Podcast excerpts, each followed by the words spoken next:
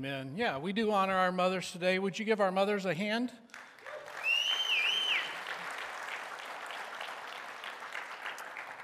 I want to share something with you uh, before we get into the message. Uh, first, um, we have a gift. If you're a lady in this room and uh, you can hear my voice, and if you can hear my voice, then you're a lady in this room.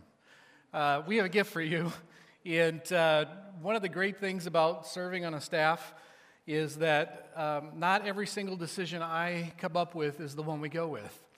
So I'm horrible at picking out gifts. I'm really good at saying we should do something, but then the actual gift, you know, picking the thing out, yeah.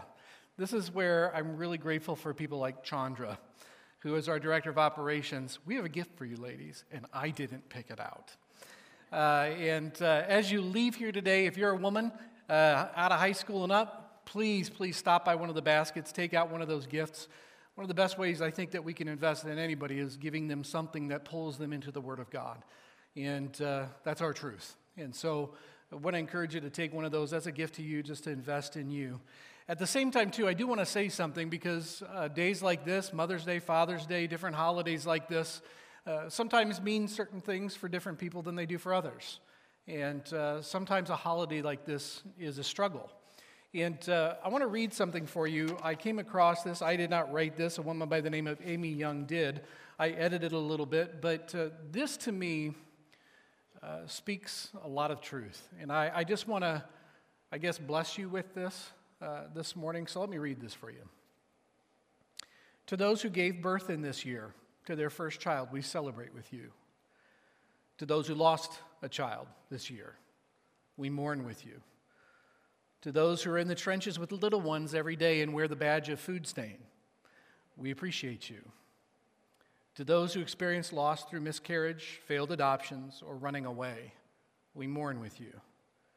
To those who walk the hard path of infertility, fraught with pokes, prods, tears, and disappointment, we walk with you.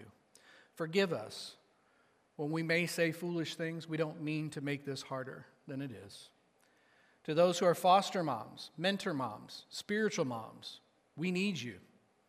To those who have warm and close relationships with your children, we celebrate with you. To those who have disappointment, heartache, and distance with your children, we sit with you. To those who lost their mothers this year, this year, we grieve with you. To those who experienced abuse at the hands of your own mother, we acknowledge your experience. To those who are single and long to be mothering your own children, we hear you. To those who do not desire to have children, yet have the opportunity to speak into the lives of others, we honor you. To those who step parent, we walk with you on these complex paths. To those who will have emptier nests in the upcoming year, we grieve and rejoice with you. And to those who are pregnant with new life, both expected and surprising, we anticipate with you. This Mother's Day, we walk with you. Mothering is not for the faint of heart, and we have real warriors in our midst. We remember you. Can I pray for you? Father, thank you for the women that are a part of this congregation who are even just hearing my voice right now online. Uh, we're so grateful that, Father, we have one another. So we honor these women today, uh, whatever stage they find themselves in. Uh, they are blessed and precious in your sight. It's in Jesus' name. Amen. Amen. I wish everybody um, could have met my mother, Kathy Doring. Uh, my mom passed away. She, had, she was about to turn 57, so she was very young. Uh, and she had several bouts with cancer.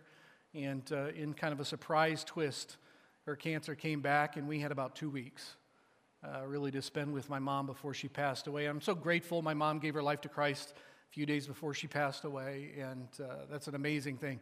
But I really do wish everybody could have met my mom.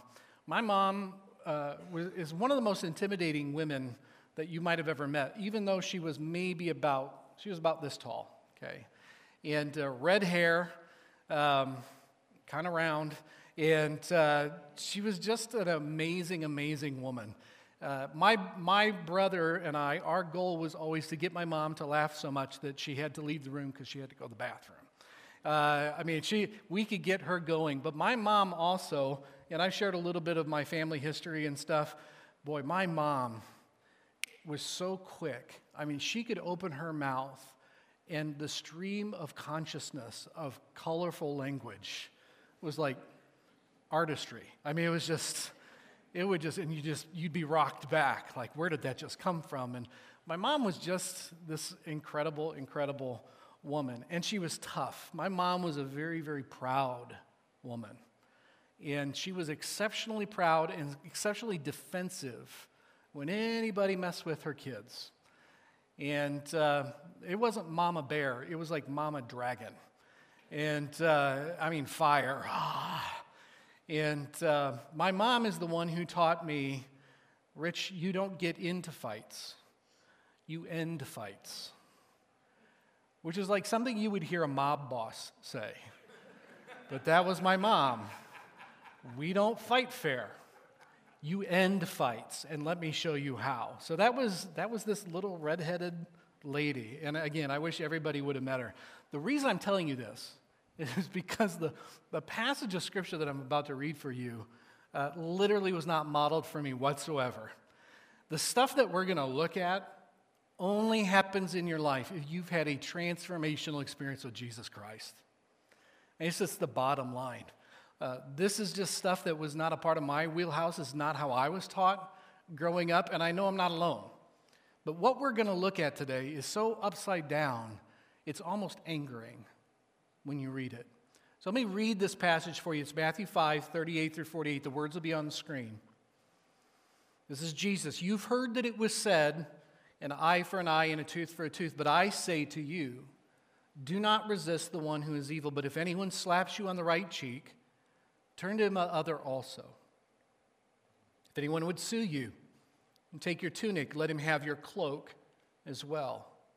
If anyone forces you to go one mile, go two. Give to the one who begs from you, do not refuse the one who would borrow from you. You've heard that it was said, You shall love your neighbor and hate your enemy, but I say to you, love your enemies and pray for those who persecute you, so that you may be sons of your Father who is in heaven. For he makes his sun to rise on the evil and on the good, and sends rain on the just and on the unjust. For if you love those who love you, what reward do you have? Do not even the tax collectors do the same? If you greet only your brothers, what more are you doing than others? Do not even the Gentiles do the same? Then he ends it with this You, therefore, must be perfect as your heavenly Father is perfect. We've been looking at how God's will is done on earth in the region as it is in heaven. And we've been taking our cues from Jesus in the Sermon on the Mount. Next week, we'll wrap it up, and then we start a new series on Pentecost Sunday. But today, we're coming to what I think is a very intriguing passage. Uh, to me, uh, there are a few passages in the New Testament that really represent just how contrary the Christian ethic is than this section of Scripture. And also, this is a section of Scripture that may be more misunderstood than so many other sections of Scripture. And there's recognizable phrases in this. I mean, even if you weren't raised in the church, even if you weren't familiar with Scripture, uh, there, there are phrases that get thrown around in the world today that come from this. Turn the other cheek, okay? Go the extra mile. Those kinds of phrases are familiar to, to all of us. But for those of us who are kingdom citizens, who are seeking to represent the will of God in the world today, this is upside down. This is upside down. This section of Scripture reveals really how hard this is, how costly this is. So we're just going to be real. These passages cause all kinds of problems, all kinds of issues. For example, verse 39 do not resist the one that is evil. Okay, so what does that mean? Does that mean I could just let people walk all over me? Does that mean I should never defend myself? Uh, you know, not protect my family or others if they're in trouble? Does that mean that I need to, if I don't resist the one who's evil, does that mean I surrender my rights and my, my freedoms? I mean, even, listen, Jesus drove the money changers out of the temple with a whip. Okay, so when he's saying don't resist the one who is evil, I mean, what, what is he really getting at here? This is complicated, it's confusing. You got verse 42 Give to the one who begs from you, and do not refuse to the one who would borrow from you. Okay, so you're telling me I have to lend somebody money who is horrifically irresponsible with money. So somebody says, hey, can you, can you bum me 10 bucks? And their track record is they're not going to repay you that 10 bucks for the hundredth time. Does this mean that you're supposed to just do this automatically and check your brain at the door? If you run across every single person on the street who's asking you for money, does that mean you give money to every single? I mean, do you, do you get to use discernment in this? What is, what is Jesus getting at in this? And then kind of the, the cherry on top of all of this is verse 48. It's the last verse. You therefore must be perfect as your heavenly Father is perfect. How many of you are perfect?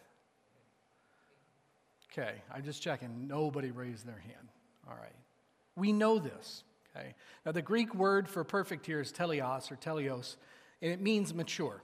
That's what the word perfect means here mature or representative. So, in the context of this passage, Jesus is saying you can demonstrate your maturity, you can demonstrate your family likeness with Jesus in how you love your enemies. All right, so put your finger there. We're going to circle back around to that. I want you to think just for a second about these statements from Jesus, because right from the beginning, you can see how unrealistic these things are. And they are. It, it is okay to say, hey, man, I don't like this. I don't like this. And that's the point. They're characteristics of a different kind of people. People who are transformed by the renewing of their minds. Paul says in Romans 12, 2, do not be conformed anymore to the pattern of this world, but be transformed by the renewing of your minds. He says, then you'll know what God's perfect and pleasing will is, is when some kind of a transformation happens on the inside that turns you into somebody completely different than what the world looks like. Now, in the scenarios that Jesus talked about retaliation, generosity, all these different things in the pattern of this world, those things look much, much different than the pattern of those who claim citizenship in the kingdom of God. And so, based on what Jesus says in this passage right here, First of all, God's will is done on earth as it is in heaven in this region, as it is in heaven, by those who, number one, do not respond to insults. Do not respond to insults. Jesus said in verse 39, But I say to you, do not resist the one who is evil. He goes on, he says, But if anyone slaps you on the right cheek, turn to him the other also. Okay, so I'm just going to say what all of you are thinking. That's messed up, right? That's not right. That's not how that works. My mom taught me to end fights. That's just not how the world works. Not, not only am I supposed to let somebody hit me, but then I'm just supposed to stand there and let them do it again. Now, the first thing that we need to know is what Jesus is describing here is not a physical altercation.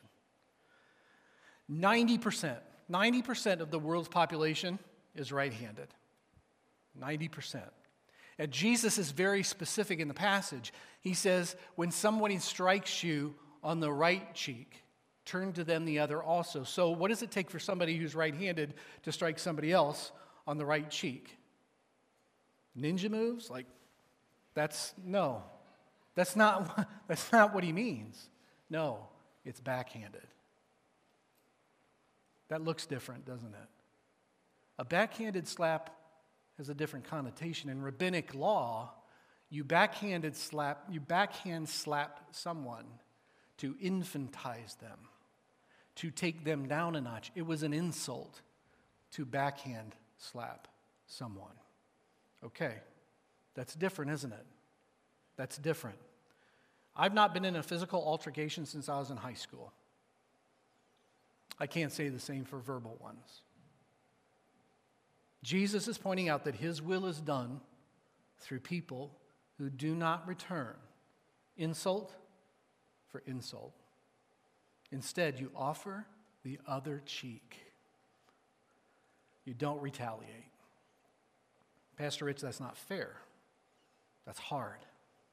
Yeah, it is. And we'll get to that here in just a second. But first, God's will is also done through those who, number two, do more than is required to make something right. Verse 40 If someone wants to sue you and take your tunic, let him have your cloak as well. Okay, so we don't have time. You know, if you want to Google it or something, you can get into the tunic cloak thing. It's a cultural thing. Okay, but what Jesus is getting at here is if you have any, if you have a debt and you have failed to pay that debt to somebody, and then somebody just to get what is owed them has to sue you and force your hand to get that money back, that's gotten to a pretty strained point in the relationship. And Jesus is saying, You're still out of balance there. You need to go beyond that. Don't just pay him back, go an extra step. Go an extra step. Now, if you're going to do something like that, first of all, you have to admit that you didn't do something, that you failed, that, that, that, you didn't follow through, that you were wrong, and you have to be willing to make restitution. And the best way I think to understand this is to turn the tables. Think of somebody who might have something against you. Something against you. It may not be money, it may be something that you said or you did uh, to them.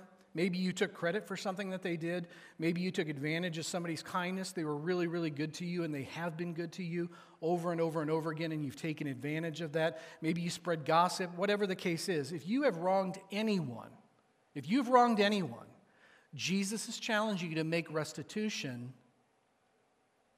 and then some. And then some. Do more than is required. Pastor Rich, that's not fair. That's not right. That's hard. It is. It is. And we'll get to that. But first, God's will is also done by those who, number three, return mistreatment with kindness. This just got harder. Citizens of the kingdom of God return mistreatment with kindness. Verse 41 If anyone forces you to go one mile, go with them too. So in Jesus' day, Roman law, because Rome was in charge at that point, Roman law said that a Roman soldier who had carried, was carrying his pack or carrying equipment could stop a Jewish citizen and force that Jewish citizen to carry their stuff for one mile, and then they'd be done. Okay, so a couple things. Not only is that inconvenient for the Jewish citizen, I mean, they had things to do, they were going somewhere, but clearly, you know, they're taking their time, it's also just an abuse of power, right? I mean, they're just abusing the right that they have to make somebody else do something for them. And so Jesus is saying if somebody inconveniences you, if somebody causes you to do something that's not something that you want to do, do it twice. Go the extra mile. In other words, go out of your way to treat that person with kindness. How many of you have ever had an unreasonable boss. If your boss is in this room, do not raise your hand. Okay, how many of you have ever had it? I mean, come in late. Hey, I need you to stick around tomorrow for an extra two hours. We've got this and this and this and this to do, but he's not asking anybody else. Or, or your boss says, hey, I need you to come back early tomorrow morning because she needs you to count this and this. I mean, all those are, give me your phone number so that I can call you at 1130 at night in case I have a crisis. And, you know, just those unreasonable demands. And Jesus is saying, when that happens, if they, de- if they demand an extra hour, give them two, cheerfully, enthusiastically. Aren't you super excited about this? Isn't this awesome? Okay, it gets better. God's will is also done by those who don't play favorites. Number four, give to the one who begs from you, do not refuse the one who would borrow from you. I think it's interesting that Jesus would throw this one in the mix. I think I think generally speaking, most of us are willing to give something or, or give to people that we like or, or, you know, things along those lines to somebody we like. But Jesus is saying, listen, don't just be generous with your friends. Give to all. Give to all. And that has to do with more than just money. It applies to how we treat people, the time we give, everything. Again, this is easier said than done, isn't it? This is kind of unrealistic to live a life. I mean, if you lived a life this way, what would it look like? What would it look like? Those are the four big issues that Jesus addresses really in this passage. Okay, God's will is done through those who will live these things out. There's really no getting away from that. He's saying, if you're a kingdom citizen and my will is going to be done through you, in you and through you, in this region, in the world, this stuff is going to be seen. This is how things are going to play out.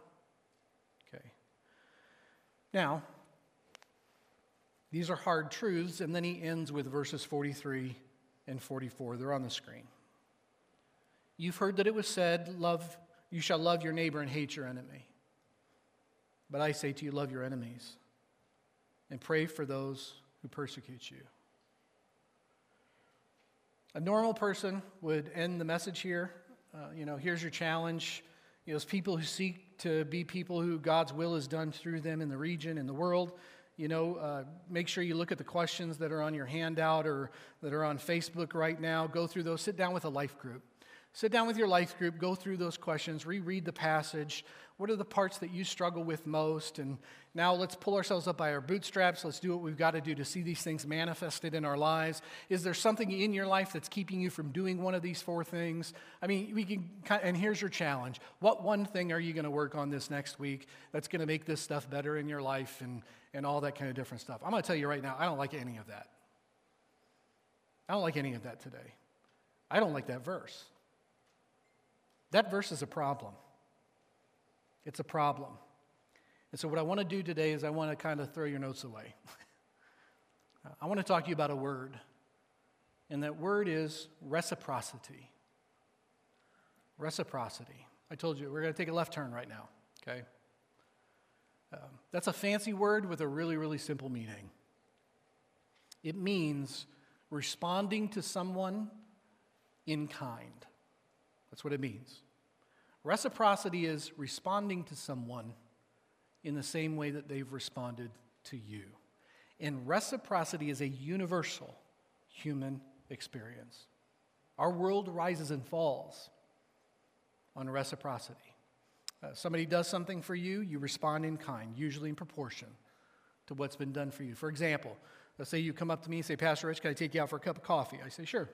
So we go out for a cup of coffee. Reciprocity would dictate that at some point I might reciprocate what you just did for me.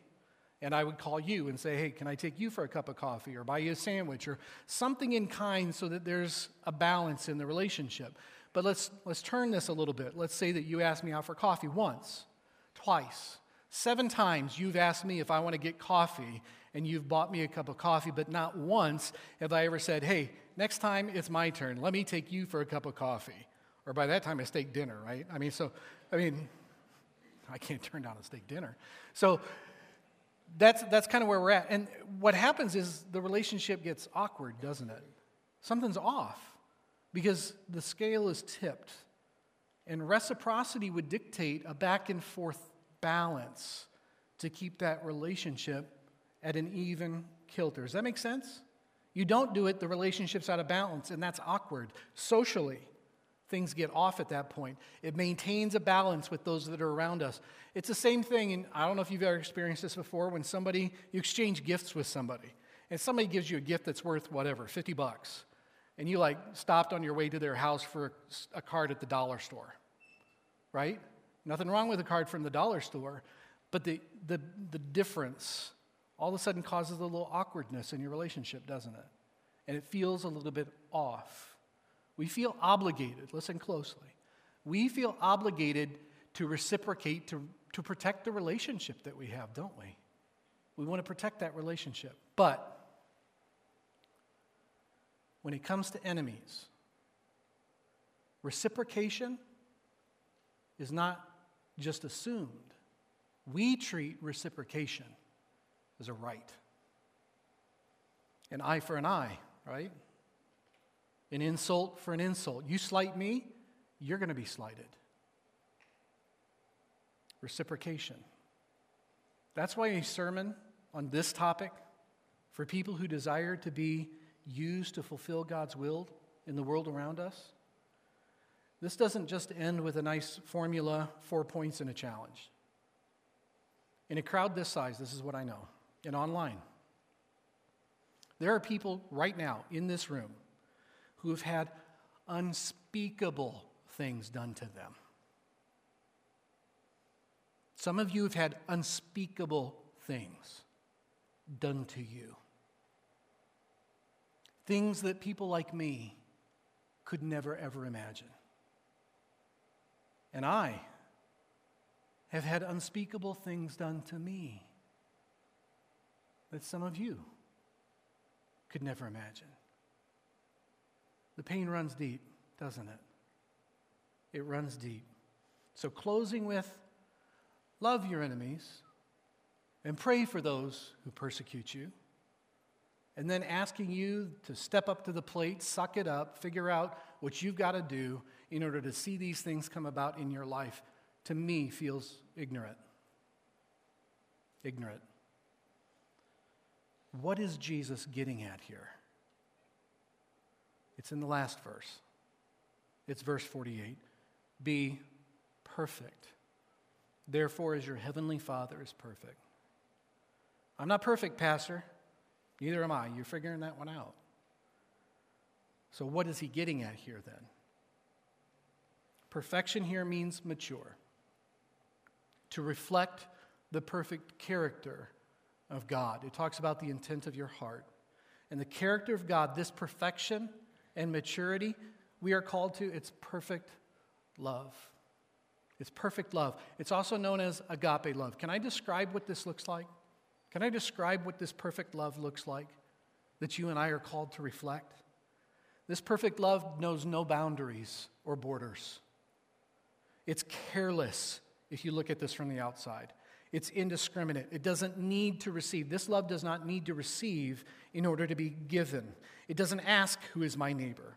This love is a bold love. Social norms are not honored in this kind of a love. It's inconvenient love, it's risky love. It extends itself with absolutely no guarantee that it will be reciprocated. That's the kind of love this is. It takes time, it's expensive. Personal cost is not a consideration when it comes to agape love, when it comes to perfect love. It's a choice that supersedes favorable conditions. It's costly, it's wholly unselfish. It goes beyond friendship, it goes beyond charity. It trumps self interest, it trumps self concern, self preservation. It loves the unlovable. And yes, this perfect love, this agape perfect love that you and I are supposed to embody, also does things like loves enemies. And it is that love that is the exact reason that you're sitting in the seat that you're sitting in right this very moment. It's that love. Agape love is the kind of love King Jesus expresses in his kingdom, the one that you and I represent. It's not a kingdom where reciprocation exists, for good or bad. Perfect love is not a transaction, it's one where you love even so. It's love in spite of, it's love regardless. Regardless. How can you do that? How can knowing, knowing what someone has done to you, how can you do that? Why would you love like that? I want to read something for you. Um, this book has formed me a lot. Uh, it's called The Upside Down Kingdom by Donald Kraybill. I think it was first published in the early 80s, actually. But I want to read something about this um, from chapter 9 in his book. It's very brief. He says this responding to complaints from scribes and Pharisees that he was eating with sinners. Jesus told a story to clarify God's love, and then he, Jesus tells the story of the prodigal son in Luke chapter 15. This is what the author writes. This is a parable's central question what is God like? Jesus suggests that God is like a foolish father. According to Jewish custom, the younger of two sons was entitled to one third of his father's property. If the son received the property as a gift, he did not have the right to dispose of it until after his father's death. To dispose of it while the father was living was treating the father like a corpse. This young upstart violates several cultural customs. He demands his share of the property long before his father dies.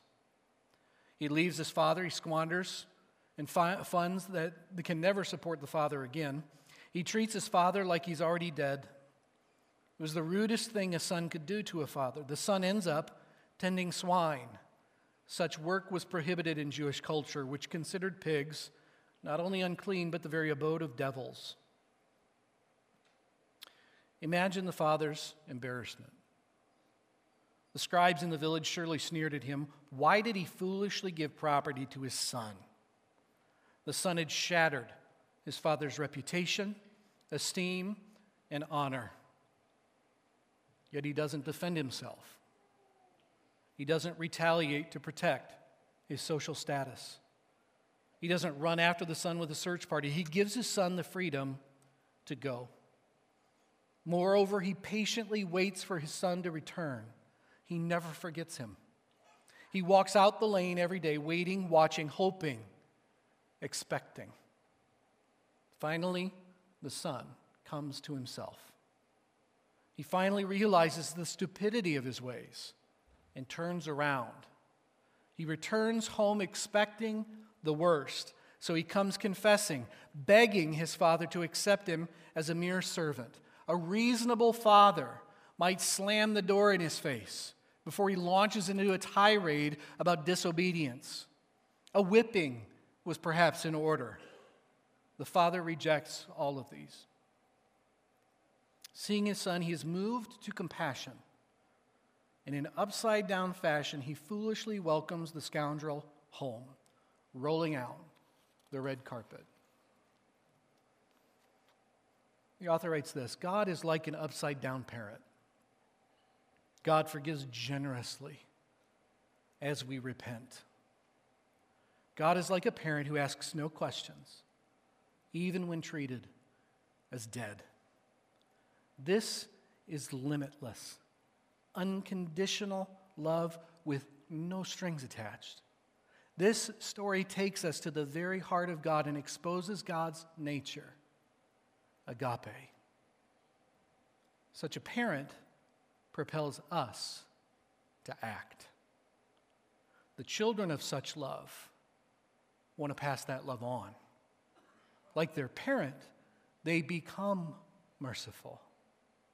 They love as God loves because God has forgiven them.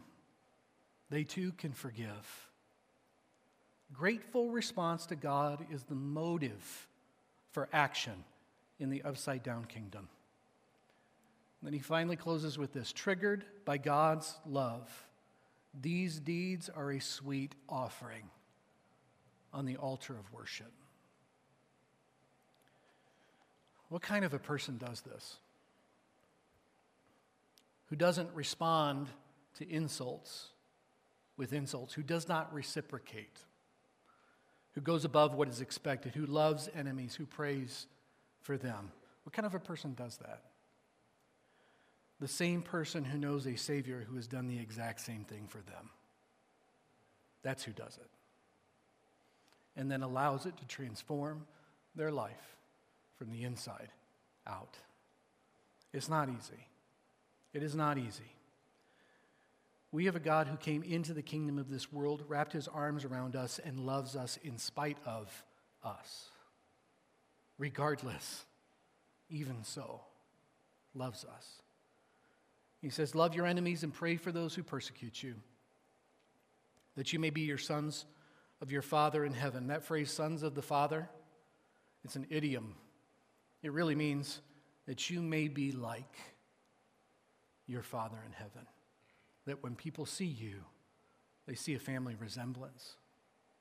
Perfect love. I am praying each and every single day that I am showing more and more family resemblance to the King whose kingdom I represent. And may we, as people who desire to be those through whom God's will is done in the region, on earth, as it is in heaven, may we look more and more in our hearts and in our actions and in our words like our King, like King Jesus. King Jesus. Would you stand with me?